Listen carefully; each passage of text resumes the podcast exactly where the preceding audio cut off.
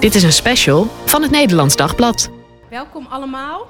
Super fijn dat jullie er zijn en naar ons luisteren. Mijn naam is Marina de Haan. Ik ben verslaggever bij het Nederlands Dagblad. Ik schrijf in de krant over evangelisch christendom. En tegenover mij zit mijn gast, Janika van Barneveld. Wat leuk dat je er bent. Dank je. Heel fijn. Janika is een van de hoofdsprekers van de Pinksterconferentie Opwekking. Ze heeft zaterdag gesproken over het thema Waar ben je? En ze spreekt op 11 juni ook op de EO Jongerendag. Ze is daarnaast aanbiddingsleider in haar kerk Mozaïek 0318 in Venendaal. En ze is trainer bij Sermon Movement Center. Maar ze is vooral vrouw van William, moeder van Vive, dochter, zus en vriendin.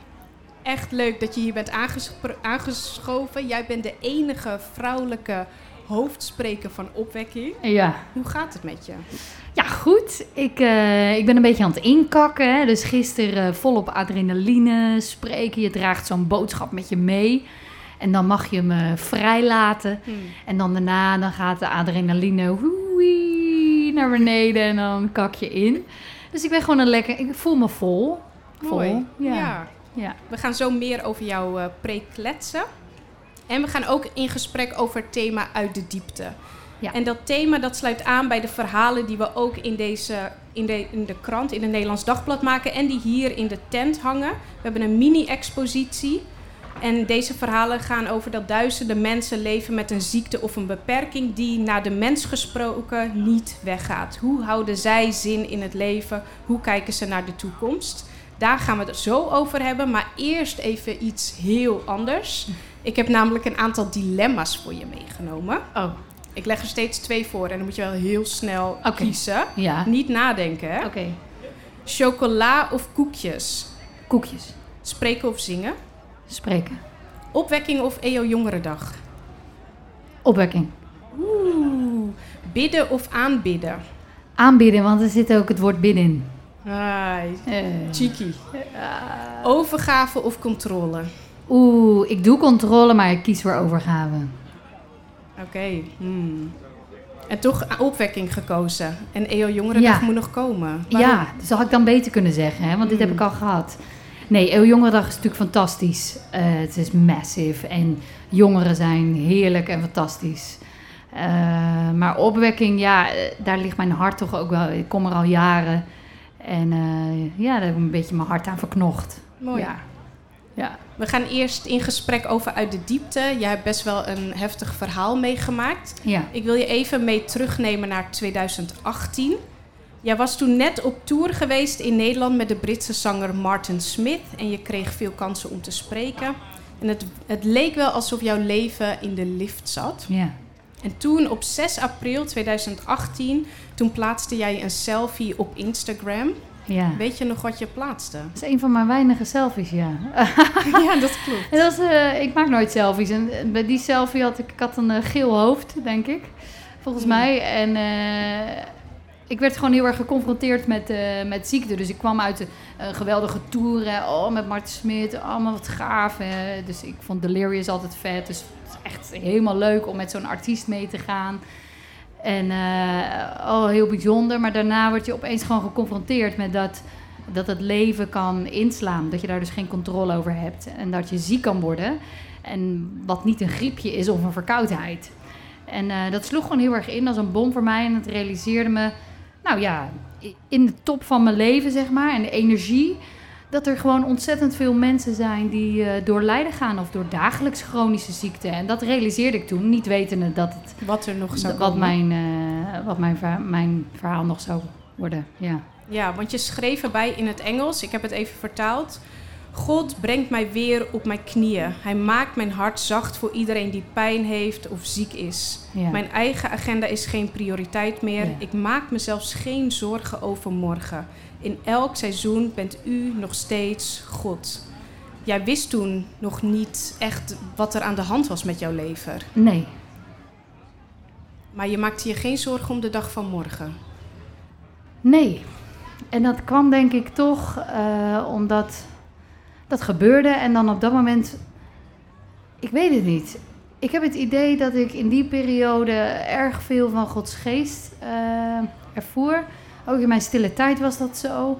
En ik heb het idee dat deze woorden en dit, dit, uh, dit soort zekerheid en vertrouwengevoel, dat dat niet van mezelf was. Hmm. Um, Alsof had, God jou dat op dat moment gaf. Ja, ook in de week voordat ik ziek werd, hè, was het hele bijzondere week. Had ik stille tijdmomenten met God die ik nog nooit eerder heb gehad. En daarna ook nooit meer heb gehad.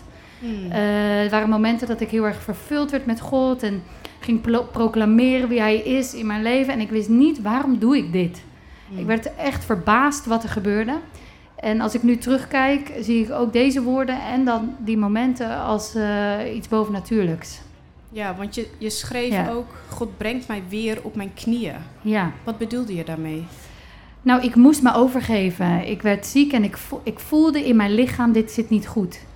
Ik word niet zomaar geel. Alle bloeduitslagen waren, was niks mee. Ik dacht, er is meer aan de hand. En ik voelde al zoiets, want tijdens de tour met Marten Smit voelde ik me al ziek en zwaar voelen. En er was iets gaande. Hmm. Dus ik heb dat onderhuids wel gevoeld. Ja. Uh, ja dus Uiteindelijk was het acuut levenfalen. Ja. En alleen een levertransplantatie kon jouw leven redden. Ja. Erg confronterend. Erg confronterend, ja. Dat denk je niet uh, dat dat je gaat overkomen, nee. In dat hele proces van lijden, wat was op dat moment de diepte? Het hele proces wat daarnaast gebeurt. Het diepste punt? Ja. Oeh, het diepste punt is vooral na mijn levertransplantatie geweest. Ook wel een stukje daarvoor, hè, dus het moment dat ik voelde dat mijn lichaam van binnen aan het sterven was. Toen hield mijn man nog uh, de muziek bij mijn oren. En daar, Welk liedje? It is well with my soul. It is well with my soul. Through it all, through it all, my eyes are on you. Hmm. And it is well with me. En um, ja, dat was een soort afscheidsmoment. Uh, het enige moment dat ik nog even helder werd en uh, dat mee kon zingen. Dat was wel een heel diep besefmoment van... oké, ik ga of getransplanteerd worden... of ik ga nu een deurtje door naar de hemel.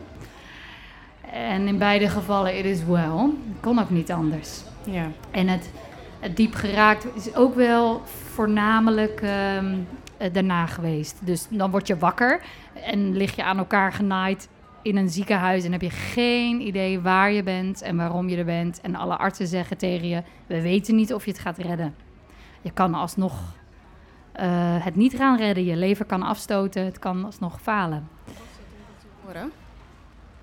Um, ja, dat vond ik, ik vond het heel lastig. Ik lag echt s'nachts wakker en ik probeerde elke zuster aan de kraag te trekken van... oké, eh, gaat dit goed komen? Kan ik straks weer uh, gewoon leven? En elke zuster die zei tegen mij... ik weet het niet, lieverd. Vandaag is vandaag. Ja. Maar alles gaat voorbij, zeiden ze. Hmm. Wijze zusters, ja. ja. en in die periode rond je transplantatie werd jouw verhaal in christelijk Nederland bekend. ging soort van viral op sociale media...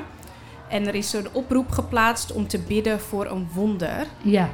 Zie jij dat ook als een wonder, dat jij een transplantatie hebt gehad? Nou, het is natuurlijk absoluut een wonder dat, er, dat ik uh, op het randje van de dood was. Dat de tijd voorbij was gegaan dat ik uh, een lever kon krijgen. Hè. Dus een bepaalde tijd, 72 uur stond ervoor. Dus het is een wonder dat ik leef en dat ik ook ten volle leef dat ik goed ben gekomen uit de coma, mijn, zonder hersenbeschadigingen, zonder beperkingen en dat ik meer leef dan dat ik ooit heb gedaan. Uh, dus dat is een wonder, absoluut. Maar voor mij is het wonder, uh, ja, levertransplantatie niet per se. Er is iemand anders overleden en ik heb zijn of haar lever nu in mijn lichaam. Dat is voor mij geen wonder.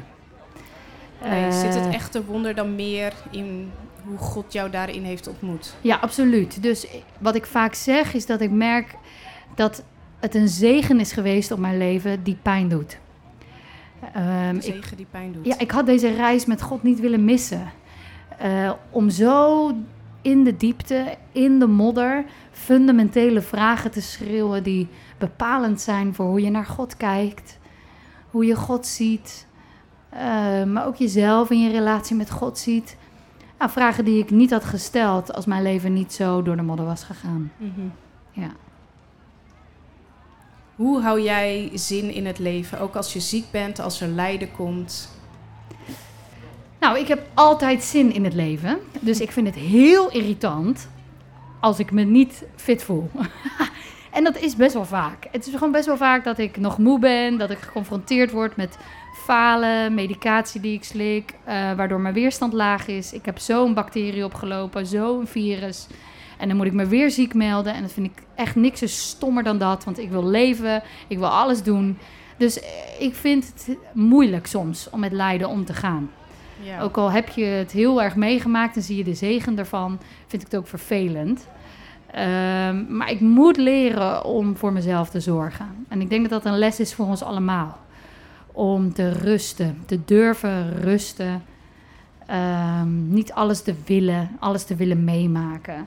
En ook zwak te zijn. En juist op die momenten uh, heel erg dicht aan Gods hart te leven. Ja. Is dat dan ook, um, kan je dan dan ook daaruit zin putten om te blijven leven, om enthousiast te blijven over het leven, ook als het tegenzit? Ja, absoluut. Ja, ja ik, ik heb in het begin, na mijn leventransplantatie, was ik nog wel eens bang dat mijn lichaam opeens zou falen. Hè? Want ik heb meegemaakt van de een op andere dag kan je doodgaan. Dat is mijn Ja, binnen twee weken ging ik dood. Dus mijn idee van leven is dat je op kan staan, geel kan worden en dood kan gaan. Dus ik ben heel lang bang geweest. Oh, mijn hart kan opeens stoppen. Ja, ik heb ook een levertransplantatie gehad. Dus ik kan zomaar kan het ophouden. En op een of andere manier heeft God dat weggenomen of het is weggegaan. Ik ben niet bang om ziek te worden.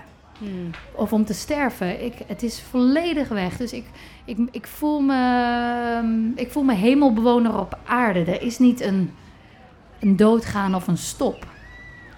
Ja. Dus ik denk dat dat is veranderd. Ik leef en dat stopt nooit. Er is geen, er is geen stop. Mooi. Ja. We zijn nu op de Pinksterconferentie. Ja. En het thema is diep geraakt. Is er een ander moment in jouw leven dat God jou diep heeft geraakt? Ja, heel veel. En eigenlijk zijn die momenten altijd de momenten geweest die mij veranderd hebben. En vaak waren het ook de momenten dat het moeilijk was in mijn leven. Toch wel, ja. Ja, dat is, oh, die moeten we echt meer waarderen eigenlijk. Die moeilijke momenten. Ja. Maar die vinden we niet leuk, toch? Nee, is toch niet leuk. nee, maar ik, één keer dat God mij heel diep heeft geraakt was na mijn burn-out. Ik had een jaren burn-out, vond ik super stom. Ik kon niet functioneren, de zon scheen niet meer. Dat was het jaar voor jouw transplantatie, ja, toch? Ja, ik had heel, echt last van depressie. En, uh, en ik ging naar een conferentie toen, Worship Central in Londen. En ik dacht, hier gaat God mij aanraken. Dit wordt mooi. En met die, dat verlangen ging ik er naartoe. En ik weet nog, uh, er was prachtige worship en de vreugde van God ging door de zaal. En ik ging daar vooraan staan met mijn handen open. En ik dacht, Heer, doe het. Raak me aan. Geef me die liefde. Ik heb het nodig. U weet het. Al een jaar zit ik in een burn-out. Het is genoeg. Vindt u het ook niet genoeg? Come on. uh, let's do it, zeg maar. Ik maak me nederig en klein. Kom maar, met uw liefde. Raak me aan met uw vuur. En er gebeurde helemaal niks. Iedereen werd aangeraakt. Mensen vielen op de grond van vreugde. En ik dacht, dit heb ik nodig, Heer. Hallo, kunt u mij overslaan? Ik heb vreugde nodig. Maar mensen gingen lachen en het was mooi. En toen sprak God tot mij, Janika, ik wil dat je om je heen kijkt. En ik keek om me heen en ik zag een andere vrouw staan op dezelfde houding, smekend naar God, met tranen over haar wangen. En ik dacht, ja, dit is mijn eigen gedachte, dit is niet van God. Hè? Laten we even bij onze zaak blijven waar we waren. Handen open, Heer, raak mij aan. Ik wil niet afgeleid worden, ik wil alleen met u een aanraking. En God die liet mijn voeten toen branden. En dat was, toen werd ik heel diep geraakt. Want ik kon niet meer blijven staan. Om naar haar toe te gaan? Ja, ik moest naar haar toe. En ik moest daarvoor over mensen heen klimmen die op de grond lagen, over stoelen heen. Want zij stond ergens middenin. En ik kwam daar en toen dacht ik, ik weet helemaal niet wat ik moet zeggen. En ik stond daar en ik zei maar gewoon, God heeft me gestuurd naar jou. Hij ziet je. En zij begon te huilen en zei, dankjewel. En zij werd aangeraakt door God. En vanaf dat moment veranderde iets in mij. En zag ik, oh, Gods koninkrijk is. Gods liefde kan nooit zonder het liefhebben van anderen. Mijn hmm. aanraking van God kan nooit zonder dat ik een ander zie. Zeg maar, daarin zit de liefde van God. Daarin is de aanraking van God in de ontmoeting met iemand anders. En vanaf dat moment, elke worship song wat ik hoorde, uh, daar werd ik diep door geraakt. Dat was niet iets specials, maar ik werd enthousiast over wie God is. Doordat ik zag, God gebruikt mij in zijn koninkrijk. En dat is een veel groter wonder dan een emotie of een gevoel. Dus eigenlijk door uit te delen heb je zelf ook meer van God ontvangen op dat moment. Ja, God vroeg mij, Janika, wil je uitstappen voor die aanraking met mij? Mag ik nog meer doen dan jij nu hoopt? Heeft ook met overgave te maken eigenlijk, ja, hè? eigenlijk wel, ja. ja. En het thema is dus diep geraakt. Ehm, ik heb hier over terrein gelopen, mensen geïnterviewd voor de krant. En dan vraag ik, wat heeft jou diep geraakt? Maar het diep geraakt gaat ook wel heel diep. Ja. Weet jij wat het verschil is tussen dat iets je gewoon raakt en dat iets je op een dieper niveau raakt? Nou, iets kan, je kan iets natuurlijk heel mooi vinden of inspirerend vinden. Hè? Dat is met preken soms ook. Dan ga je naar huis en denk je, oh, het was inspirerend. Uh, maar iets, wanneer je echt diep geraakt wordt, is wanneer je voelt, dit gaat over mij. Uh, ik, ik moet hier iets mee. Ik wil mijn handelen of mijn denken veranderen. Um, dus diep geraakt worden is eigenlijk altijd wanneer je in beweging komt. Ehm, en je misschien opnieuw um, iets eerlijk uit naar God of in gesprek gaat. Of wanneer je luistert naar Gods stem en inderdaad een stap zet. Dus diep geraakt worden heeft denk ik altijd te maken met of je daardoor in beweging komt. Ja, mooi. Of het iets verandert, ja. Jij preekte gisteravond uh, over overgave. Hoe geef jij je over in het lijden? In het lijden? Um, nou ja, ik heb natuurlijk het moeten doen. En eh, nu moet ik leren om mijn dagelijks lijden bij God te brengen. Dus ik ben heel erg geneigd om door te rennen. Hè? Om, om God ook aan het oppervlakte te houden, waar ik zelf over heb gesproken. Dat, daar, daar heb ik eerst mezelf uh, toe, mee toegesproken. Hè? Dus zo geneigd om te denken: oh, ik ben oké, ik ren maar door en ik mag daar zingen en ik mag dit doen. Oh, superleuk allemaal van binnen bij mij leeft, leeft, nog steeds verlangens die niet beantwoord worden. Of er zijn nog steeds dingen die mij zeer doen. Of waar ik jaloers om ben. Ehm, en waar, wat, wat, nodig is om bij God te brengen. Dus als je daar als leider zeg maar ook daaronder valt, dan, ehm, dan is het mijn dagelijkse wandel. Helpt daarin heel erg met God. Gewoon praten met God, eerlijk zijn, alles delen. Het uitschreeuwen, je boosheid, je frustratie. Ja, gewoon alles deel met De goede dingen. Ja, ja. Jij hebt je debuut gemaakt op opwekking. Hoe was dat? Ja, super spannend. Gisteravond uh, uh, moesten we lachen. als, als ik van binnen schreeuw, zeg maar, als ik van binnen gespannen ben, dan zie je zeg maar alleen dit. Een vlakke, vlakke vooruitstarende Janika, maar niet uh, tot door te dringen is. Het is gewoon. Dus ik was, ik was, het was echt heel erg gespannen. En zodra ik daar dan sta, dan ben ik heel ontspannen en gaat het vanzelf. Dus waarom ik dat toch altijd ben. Het is natuurlijk fantastisch. Het is gewoon heel mooi om te doen. En ehm, ik heb heel erg genoten, ja. Preekte over ehm, een bijbelverhaal met twee mensen. Simon en de zondares. Ja, mooi. Wat, uh, waarom wil je dit verhaal delen? Nou, het zijn twee totaal verschillende mensen. En ik denk dat we ons kunnen herkennen in beide van deze twee. Zowel het zondige leven, hè, wat je leeft, dingen die je met je meezult. Maar ook het aan het oppervlakte houden van God. Een leven in schone schijn. En ik herkende me gewoon gigantisch in allebei de figuren. En ik denk wij allemaal. En ik, het allermooiste in dit verhaal vind ik dat Jezus Simon niet afschrijft. Mm. Maar dat hij hem de ruimte geeft om Jezus te ontmoeten. En uh, ja, het heeft mij geraakt. Het heeft mij weer een nieuw perspectief gegeven van Gods geduld en eindeloze genade. Um, ja. Wat kunnen wij van de vrouw leren? Zij wordt niet eens bij naam genoemd. Nee, mooi hè? Ja, vind je dat juist mooi dat ze geen naam heeft? Ja, want Jezus maakt echt. Jezus haalt wonderen uit stront. Ja, ik vind dat, maar dat is, dat is toch het allermooiste aan Jezus. Iets wat niet van waarde is in ons denkbeeld. Hè? Iets wat, wat, wat, wat buitensporig is, wat belachelijk is, wat wij niet vinden kunnen. Oh, oh, oh, oh. Ach joh, straks komen we in de hemel en dan denken we allemaal, allemaal fout. Zaten er allemaal naast. Was dit het? Was dit het? Hebben we hier ons druk om gemaakt? Ja, waarom heb ik niet meer lief gehad? Ja, dat vind ik zo mooi in dit verhaal. Kijk eens naar de vrouw. Ja. Kunnen we van de vrouw leren?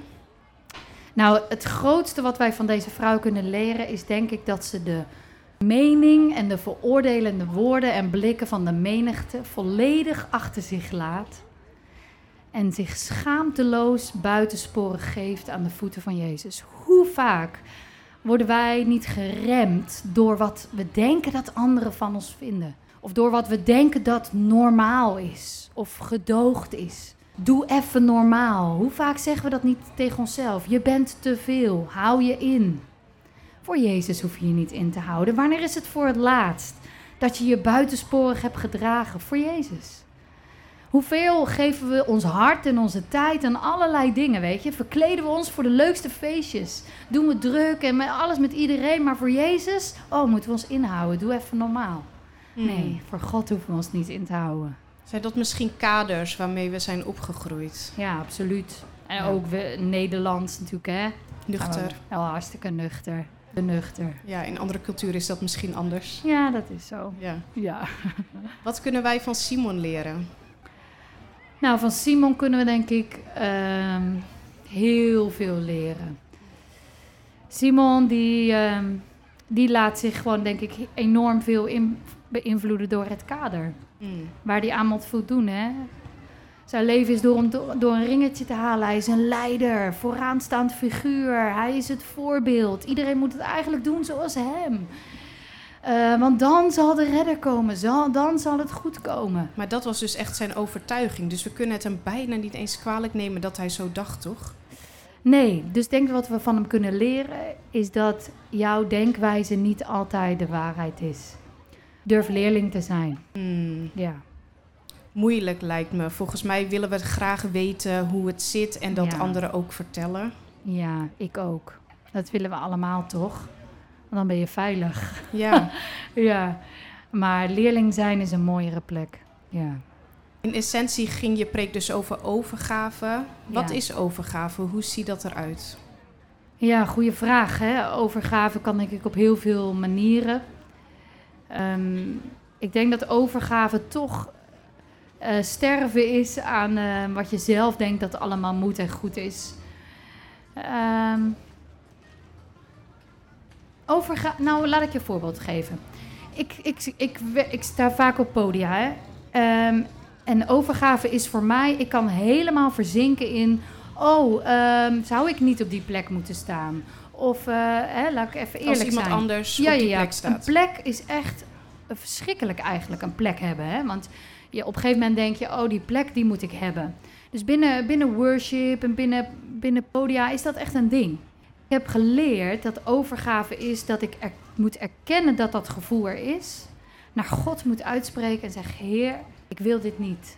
Leer mij om anderen te verhogen. Leer mij om anderen te vieren. Leer mij om gewoon klein te zijn en dat kleine te eren. En ik merk dat juist als ik dat doe, als ik het opengooi en niet wegstop, ook doe net alsof het er niet is, hè, een soort christelijke schijnheiligheid. Van, oh nee, maar daar heb ik geen last van. Nee, ik gun het jou. Dat is niet het eerlijke verhaal. Hmm. Dus het overgave begint denk ik bij het eerlijke verhaal. Eerlijk durven zeggen wat er speelt in je hart. En dan God uitnodigen om, eh, om te groeien en om te veranderen. En ik merk dat ik groei daarin. Mooi. En Ja. toch is het makkelijker om jezelf, om het achter te houden eigenlijk. Ja, tuurlijk. Naar Ja. anderen, maar ook naar jezelf en naar God. Ja, net doen alsof het er niet is. Ik heb daar geen last van. Met mij, oh nee. Ja, Oh nee hoor, ik gun het iedereen. Oh nee, nee. ik ben zo dienstbaar en zo nederig. Maar is dat echt zo? Ja. Ja. Nou, sowieso in je preek eh, heel veel moois, veel stof tot nadenken, veel woorden eh, om langer op te kouwen. Ja. Ehm, wat mij heel erg aansprak was dat beeld wat jij deelde. Jij stond op dat hoofdpodium met je gebalde vuisten. ja. Hoe deed je dat en wat betekende het? Uh, dit is letterlijk een beeld wat iemand mij laatst heeft gegeven. Ik kreeg. En Hmm. wat voor mij bevestigde wat God elke keer aan mij had gevraagd. Janika, wil je je opnieuw overgeven aan mij? En toen kwam deze vrouw naar mij toe en ze gaf me dit beeld. En toen, toen stak het in mijn hart, omdat ik dacht, ja, ik moet echt even naar binnen gaan kijken. Ehm, heb ik al lang niet gedaan. Ik ben te lang doorgerend. En dan ontdek je dus dat het zo is. Dat ik het eigenlijk heel spannend vind om mijn handen te openen. Ehm, Waarom is dat zo spannend?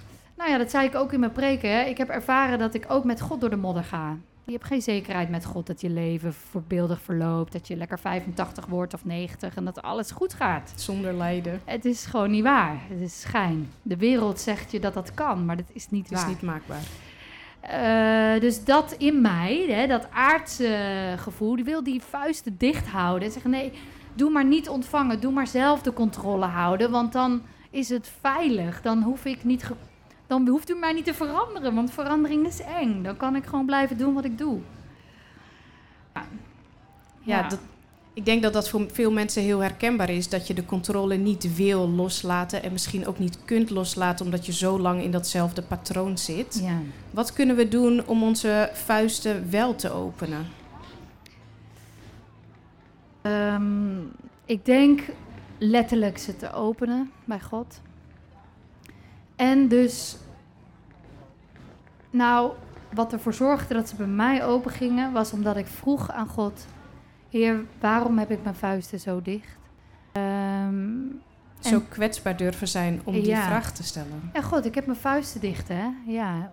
Eh, ik wil eigenlijk, gewoon, ik heb eigenlijk gewoon tegen God gezegd: Ik wil eigenlijk niet. Mm. Want ehm, moet ik dan weer door de modder, heer? Moet ik dan weer zoiets meemaken? En toen ehm, had ik het idee dat God tegen mij zei, maar ik heb je er juist uitgehaald. Ehm, dat maakte dat ik het opnieuw kon openen. Dus ik, ja, ik, dit, het gesprek met God en leren om zijn stem te verstaan en daarop ook te vertrouwen. Dat helpt om te ontdekken, heer, wat is er gaande in mij? Is een nieuwe stap die ik mag zetten? Waar mag ik groeien? Ehm, en letterlijk te bespreken met God. En ik heb dat als jong kind geleerd. Mijn oma zei als wijze vrouw tegen mij: Janika, je kan alles zeggen tegen de Heer, maar doe het wel op je knieën. Dus als kindje van tien heb ik dat geleerd. Om te spreken tegen God over de snoepjes die ik had gestolen, op welke jongen ik verliefd was, wat ik stom vond aan de juf. Eh, dat heb ik geleerd. Dus op een of andere manier heb ik een relatie met God waarin ik alles zeg. Ehm, ja, zo kom ik dus ook op de vuisten, denk Ja. ik. Ja. Wat is het dat God van ons verlangt? Dat we, net als de zondares, onze haren losgooien? Jezus zegt in heel het Nieuwe Testament: Volg mij. Kom achter mij aan. Kom tot mij. En hij ontmoet een rijke jongeling. En die, en die. En die kan zijn geld niet achterlaten. En die kan dit niet. Deze vrouw, zij is gewoon het voorbeeld van wat Jezus met die vraag bedoelt. Kom tot mij. Laat de menigte en de veroordelende woorden achter je. En volg mij. Heb je over. Zie wie ik ben. En liefde eindeloos is. Dat er geen stop zit op mijn genade. En dat ziet de vrouw. En ze ziet dus dat de enige reactie die daarop kan komen, is niet te mieden, is niet ingehouden, is niet een klein beetje, maar is full on. Helemaal. Ja, Alles geven. mooi. Heel mooi. Ja. Ook ehm, God niet aan de oppervlakte houden, maar juist meenemen in de diepte, in die rauwheid. Ja, en ik denk, ik denk dat we dat soms ook lastig vinden. Hè? En ehm, ik denk, schreeuwen naar God is een van de mooiste aanbidding die we God kunnen geven. Vaak denken we, oh, dat is on- oneerbiedig als ik schreeuw naar God. En als ik eerlijk zeg, wat is dit nou? Hoe, wat, weet je, wat doet u me aan? Alsof we dan geen vertrouwen hebben in God. Maar schreeuwen naar God is juist erkennen dat u de enige bent waar ik naar schreeuw. Er is Mm. niemand anders om naar te schreeuwen dan alleen mijn God. En ik denk dat dat juist de mooiste aanbidding is, omdat dat de plek is dat God een nieuw perspectief kan geven. Dat God iets kan veranderen, ons hart weer opnieuw kan vullen. Dus schreeuw naar God als er een schreeuw zit. Want, is dat eh, misschien ook overgave, schreeuwen naar God? Ja, wel, want hij weet al lang dat die schreeuw in je hart zit. ja. Dus als je hem weghoudt, maakt het helemaal, helemaal niks uit. Dus wij Want gaan straks allemaal eh, hier. Ja, en dat is ook het mooie in het verhaal met Simon. Hè? Simon denkt iets in vers 39. Hij zegt het niet. En Jezus reageert erop. Dus Hmm. hij weet wat Simon denkt. Dus schreeuwen naar God is niet onerbiedig, want je denkt het al lang. Maar zodra je het uitspreekt, vertrouw je het aan hem toe. En daarom is schreeuwen, ja, denk ik, de Mooi. mooiste aanbidding die we kunnen geven. Ja. Wat gebeurt er wanneer de genade van Jezus ons diep raakt? Ik denk dat, je, ehm, dat we dat ook vaak nodig hebben. Hè? Elke keer opnieuw om te beseffen dat hoe groot Gods genade is. Want we kunnen heel makkelijk zingen. Alle liedjes die we lekker wegzingen met elkaar. En het is allemaal Jezus genade en hoop. En het is blij en het is super fijn allemaal. En soms kan je zo easy over Jezus en het kruis denken. Ik bedoel, dat hebben, we- hebben denk ik allemaal. Hè? We horen dat allemaal heel makkelijk. Eh, soms eh, worden het gewoon loze woorden. Hmm. Ehm, en hebben we het nodig om opnieuw geraakt te worden door Gods genade. En ik denk ook dat we daarom mogen vragen. Ja. Dat God dat eh, mag doen door iets heen. En ja, iedereen die door diepe dalen gaat, wil ik je geven. ehm, het is een mooie plek om te zijn. Een pijnlijke plek om te zijn. Maar het is geen verkeerde plek om te zijn. Het kan wel eens ehm het meest eh, zegenrijke moment zijn in je leven. ja. Zaterdag 11 juni spreek je op de EO Jongerendag. Ja, Dat gaat over het thema Speak Life. yes. In een uitverkochte Ahoy. Dus Ja, dat is denk Hou ik 14.000 man. Ja, Hebben we overgave ook nodig om woorden van leven te spreken? absoluut. Want we kunnen, denk ik, heel positief zijn. Hè? Dus ons best doen om positieve woorden te spreken. Maar als het niet uit de diepte komt, als het niet komt uit, de, uit het hart wat, wat jou zelf veranderd heeft, dan is het gewoon een positief woord. Dus ik, merk zelf, dus in de diepte heeft God mij laten zien wie Hij is in mijn leven. En daar deel ik nu van en ik merk dat het opnieuw leven brengt. Dus daar waar Jezus woorden scheppingskracht hebben, hebben, heeft Jezus door ons heen, door onze woorden heen, ook scheppingskracht. En eh, ja, er is niets mooiers dan dat. Om te merken dat wanneer je spreekt over wat God door jou heen heeft gedaan, wanneer je getuigt, daarom zijn getuigenissen ook zo krachtig, Hmm. er weer wat tot leven komt in andere mensen. Ja. Mooi, dankjewel. Zijn er hier eh, in de zaal misschien nog mensen die een vraag hebben voor Janika? We hebben hier nog een extra microfoon neergezet. Dus als je iets wil vragen, voel je vrij om even naar voren te komen. En eh, dan kan je een vraag stellen.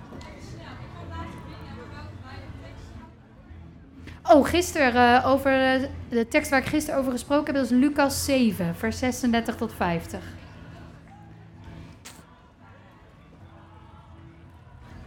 Zijn er andere vragen misschien? Alles mag, hè? Ja, chocola of koekjes mag ook. Hmm, Of chippies. waar zijn de koekjes? Nee, waar zijn de koekjes? Straks. Als er geen vragen zijn, dan eh, ronden we af. Dank dankjewel, Janika, dat je hier was en dit Graag gesprek gedaan. wilde hebben. Bedankt voor het luisteren. Geniet nog van Pinksteren en tot snel bij het Nederlands Dagblad.